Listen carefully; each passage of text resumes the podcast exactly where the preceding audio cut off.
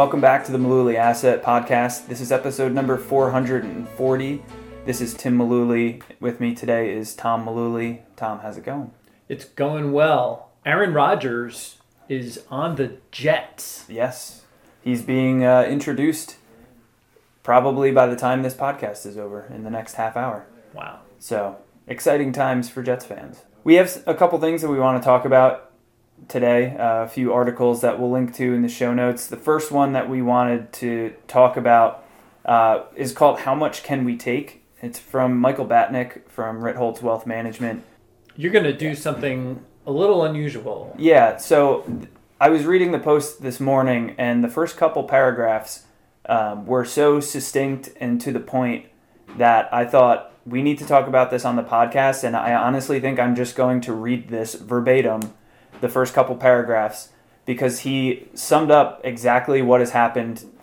So many things had happened to the market and the economy over the last couple of years, uh, pretty much asking, how much can we all take? Uh, and then there are some other points that we want to build off of once we recap everything that has happened. So this next portion here is is just the first couple paragraphs. It'll only take a minute, so bear Com- with me. Compl- but our compliments to Michael Batnick. We are not yeah. the author of this, you know, next little bit here. Yep. He writes, the economy has been through a lot over the past couple of years. We turned it off, and we turned it back on again like we were restarting a video game. A combination of fiscal stimulus and supply ch- supply chain disruptions led to an inflationary spike not seen in over four decades. All the containers stuck in the ports of Los Angeles wreaked havoc on many consumer-facing companies. Semiconductors were in short supply. Used car prices went through the roof. Amidst all the chaos, Russia invaded Ukraine, sent energy and commodity prices vertical. To slow all this down, the Federal Reserve undertook a historic increase in interest rates, basically straight up for the last year and counting. That caused the housing market, at least the existing one, to all but freeze over. It also caused several financial institutions to mismanage their interest rate risk and led to some of the biggest bank runs this country has ever seen. Rising interest rates dest- destroyed any appetite for risk-taking, with tech being at the epicenter of the enthusiasm unwind. Venture funding dried up, I P Os ground to a halt, and even mega mega-cap tech companies were forced to do massive layoffs. Along the way, the S and P, fell, S and P five hundred fell twenty-five percent, and the NASDAQ one hundred lost more than a third of its value. The three trillion dollars office real estate market is going to experience some pain over the next few years, with occupancies down, borrowing costs up, and the cherry on top of this disgusting sundae is the looming contraction in credit.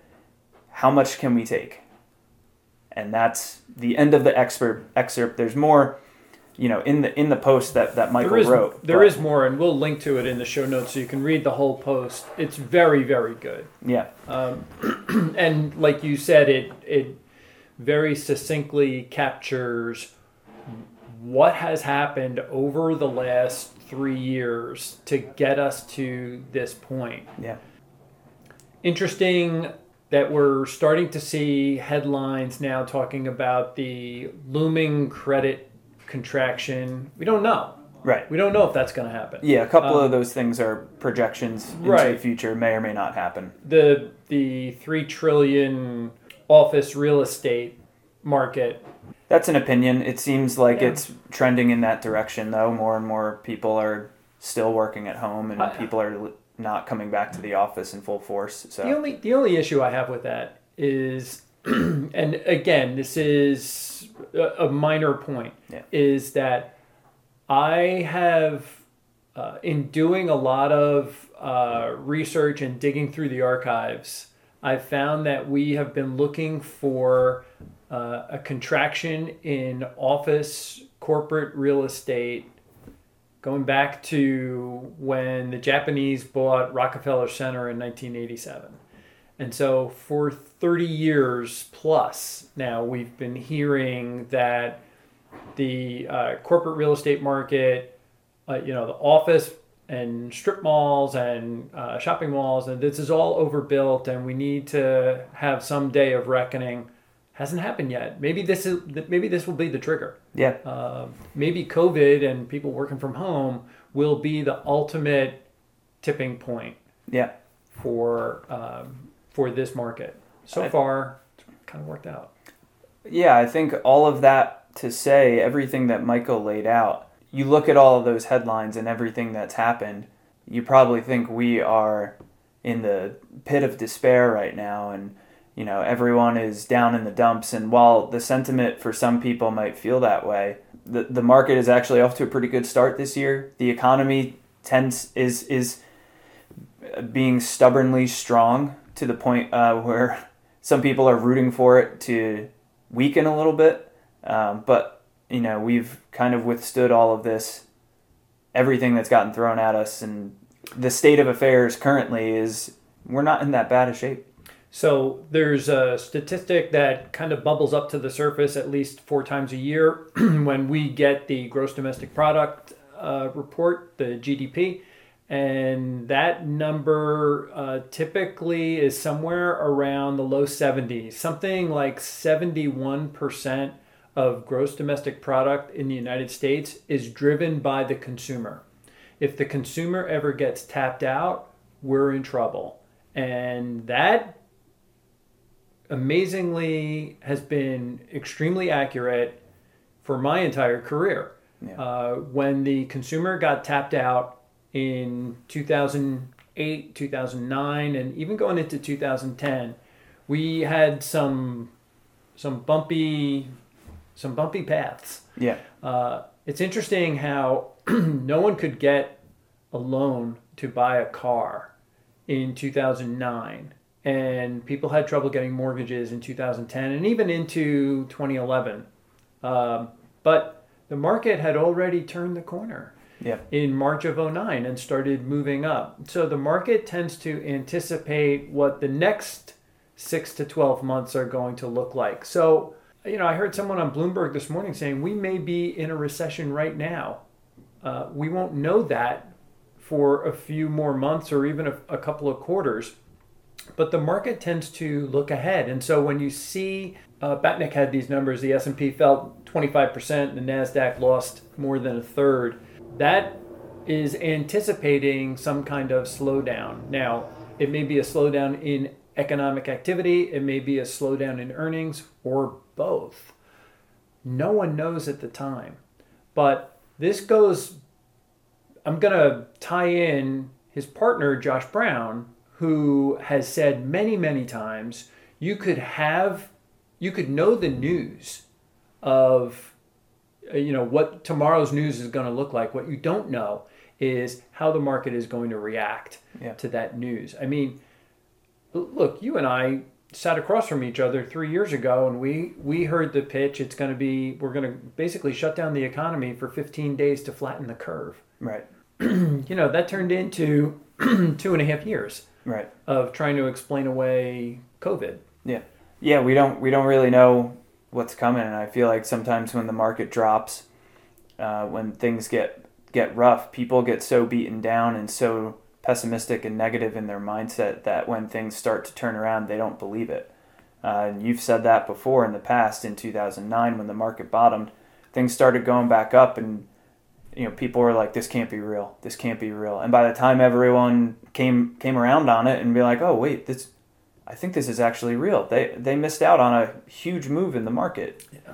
And you know, we tell people all the time, yes, the accounts might be down year to date or over X amount of time, but the only way to make that money back is to remain invested. So, right. you know, if you try and jump out at any way along the bottom and don't absolutely nail the bottom, you're gonna you're gonna miss out on some of that recovery.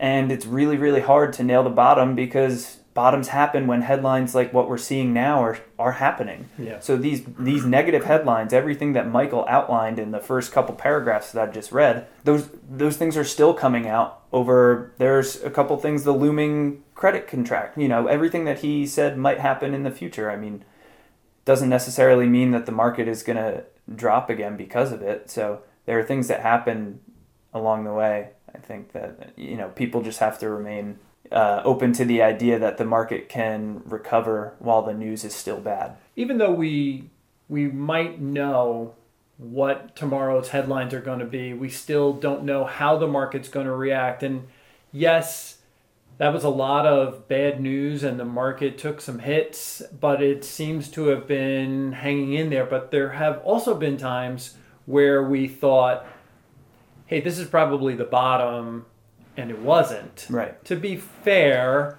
you know, we want to talk about both sides. We had uh, Lehman file for bankruptcy in, uh, it was September fifteenth, two thousand eight. Within a week of Of that date, before and after, we saw Fannie Mae and Freddie Mac get bailed out. Then Lehman went under, and everybody kind of thought like, okay, it can't get any worse than this. The following, like four days later, they had to do a bailout of A I G, which, uh, by the way, at the time was a member of the Dow Jones Industrial Average, right? Which is pretty remarkable. Uh, that was all in September of two thousand eight. Market continued to sell off. Uh, But, you know, November and December, things actually started to level off and, and actually go up a little bit. So folks started to think, hey, maybe the worst is over. Right. Maybe we're maybe we're, we're going to find our way out of this. Yeah. No, no. In January and February, the market went down another twenty-five percent before right. the S and P bottomed at six sixty-six on March ninth of two thousand nine. So, again, you don't know, and we saw plenty of people who uh, said through all of two thousand nine, as the market went straight back up, that, oh, this is a sucker's rally, it's a head fake, don't believe it. And by the time people finally started believing that it was a rally, that it was real, it was the end of two thousand ten, a year and a half later. In two thousand eleven, the market laid an egg. Yeah, it did nothing. Yeah, I think it's... Um... less of an endorsement of where we think the market is going right now or, or in the immediate future, and more of a reason to just stop trying to guess where the market is going in general, because we don't know. Typically in, in the past, when people get as a whole extremely bearish, uh, there it, it tends to be, a, you know, sometimes a, a contrarian indicator, and you can only get so bearish before things turn bullish again. And, you know, that kind of leads us into the second article that we had, which was from Ryan Dietrich. Uh, he posts some really great stuff uh, for Carson Group, and he's got stuff on Twitter as well. If you are on Twitter, dear listener, follow Ryan Dietrich, D E T R I C K. He's an excellent follow on Twitter. Yeah, and uh, so... this morning he published an article um, that was titled, Is Anyone Bullish? Part two. And he, they had written uh, part one back in December, I believe, of last year. And pretty much he, he was talking about, similar to Michael Batnick, how, you know, all of the headlines and everything and people's sentiment are so unbelievably negative right now that is that actually... Uh, a bullish case for the market. And you know, the market has been performing well so far in twenty twenty-three, especially relative to last year. Um, so you know, why are people still so bearish even after the market has been doing well and the economy has been doing well too? I, it's weird when people think that the economy doing well is a bad thing. Right. Uh- And I just want to set the record straight, because oftentimes we'll sit here in the conference room with someone who's coming in to meet us for the first time, and they'll say something like, twenty twenty-two was so bad for the markets. And every once in a while when I'm feeling randy, I'll be like, oh, is that so? Why? Yeah. Like... please explain Tell yourself. Me why. Yeah. yeah. And we'll hear, oh, well, I lost twenty percent in my four oh one k last year. And I'm, you know, I don't want to sound like the um, the old school teacher who's trying to reprimand and correct everybody. But if you look at your statements, you'll see that from the, the market hit a high for the year, January third, the first business day of the year. And the market went pretty much straight down for six months. And if you look at where the market was on July first of twenty twenty-two and the end of the year, the market basically did nothing. It was treading water. And we're up from there.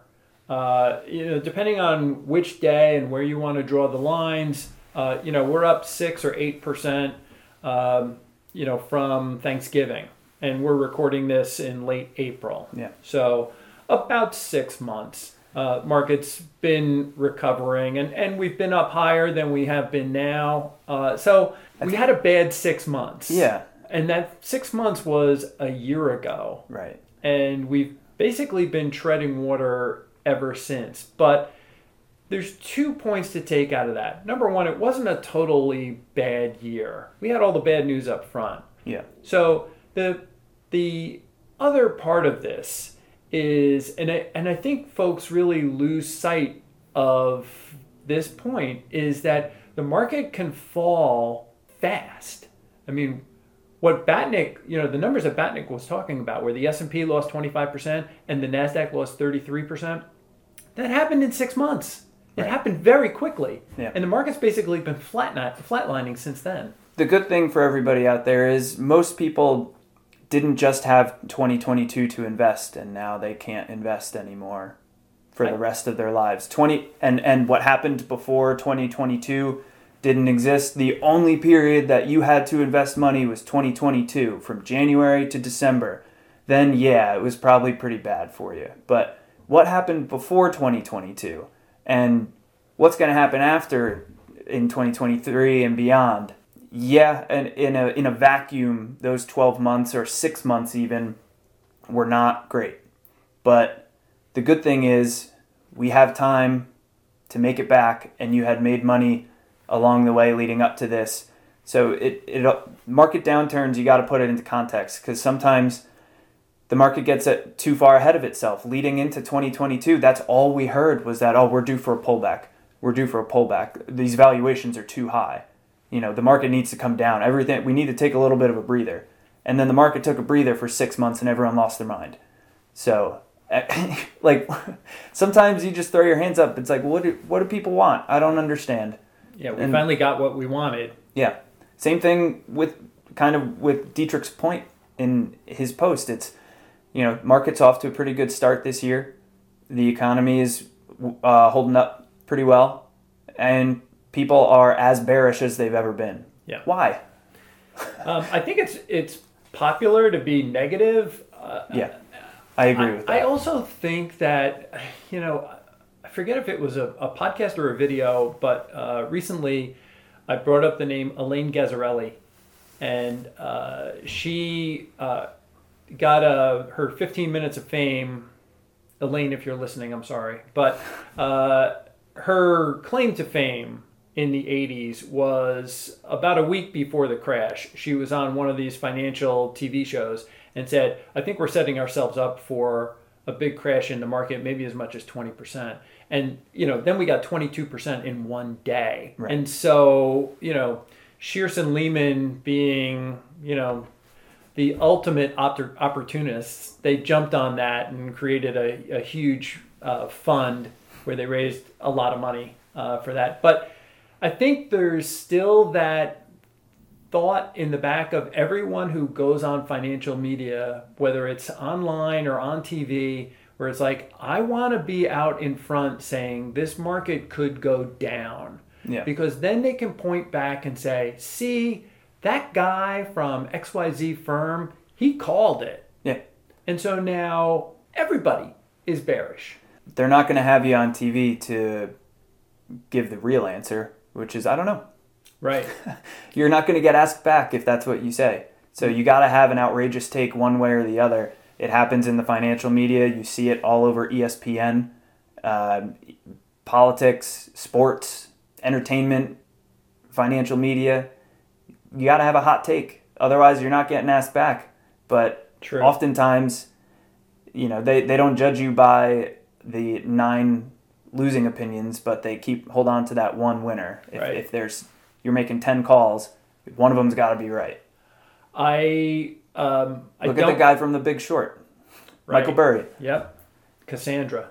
I see articles on Market Watch said, "Oh, Michael Burry says this. He says this again," and and How many times has he been wrong since the one time that he was very, very right? He was very right once. Yeah. He's been wrong often. Yeah. Uh, beyond that. Coincidentally, this chart that uh, I'm going to hold up so everybody listening to the podcast can see this, uh, but um, we have this chart that Ryan Dietrich shared. Every single one of these uh, firms, these Wall Street firms, is calling for a lower target on the S and P five hundred than where we are right now. Every single one of these firms twelve months ago had a higher target than yeah. where we were at the time. Right. So this is the ultimate, in my opinion, the ultimate contra indicator. Right. If everybody on Wall Street is saying the market's going lower, buy signal. It's like when we talk about year-end price targets. You know, the how many how many firms every year is just like more of the same, more of the same. You know, you don't want to be the one firm that sticks out and says we think uh, things are actually going to turn around this year. Part of the reason why we follow a guy like Ryan Dietrich. Yeah, yeah. Ryan tends to be uh, optimistic in nature with you know what he's looking at, and I mean the numbers are the numbers. It's not like he's he's making things up. These are all very accurate charts and graphs and numbers and things that point towards, you know, the the positives that are out there in the market, because there are quite a few, despite what you see uh, from people. And I'm looking at this chart as well, and it also is just very telling. You know, the way that they conduct some of these surveys too. They have you ever seen when? You know, they give you certain options to choose from, and, and everyone kind of picks the option towards the middle because no one wants to be on one end or the other. The chart that we're looking at is almost, it, it's it's a pretty good bell curve in terms of, uh, yeah. you know, the options on the end are not highly picked and the options in the middle are the most most selected. So it's just a lot of people saying, to me, that says, I don't know. And I'm going to choose somewhere in the middle because I have to choose something, it's, and I don't want to be incredibly re- incredibly wrong one way or the other. So uh, almost fifty-five percent of those uh, surveyed expect the S and P five hundred at the end of twenty twenty-three to be at thirty-five hundred. So more than half. So another thirteen percent think that the S and P five hundred will be below thirty-five hundred. twenty-six percent say it'll be somewhere between thirty-five hundred and four thousand. So there is uh, ninety percent. Yeah, more than that. More than nine. Yeah, over ninety percent. Uh, are people saying it's going to be below thirty-five hundred or up to four thousand? Yeah. There is a half of one percent, a half of one percent who expect the S and P five hundred will be above forty-five hundred at the end of the year. Yeah. I think all of this to say that uh, it, it, these people answering these surveys are professionals that do this for a living. And, you know, even even they get it wrong. And people tend to just pile into one camp or the other, whether it's super bullish or super bearish. And a lot of times, you know, when it when it's bearish, like we've outlined, the market can be going up while headlines and people's sentiment and what people think are going the opposite direction. So I wouldn't necessarily just read the headlines and look at polls and sentiment surveys of what people are feeling, and actually take a look at the numbers of what the market is actually doing. Sometimes you, you might be pleasantly surprised. I think that's going to wrap up episode four forty of the Mullooly Asset Podcast. Thanks for listening, and we'll see you on the next episode. Tom Mullooly is an investment advisor representative with Mullooly Asset Management. All opinions expressed by Tom and his podcast guests are solely their own opinions and do not necessarily reflect the opinions of Mullooly Asset Management. This podcast is for informational purposes only and should not be relied upon as a basis for investment decisions. Clients of Mullooly Asset Management may maintain positions in securities discussed in this podcast.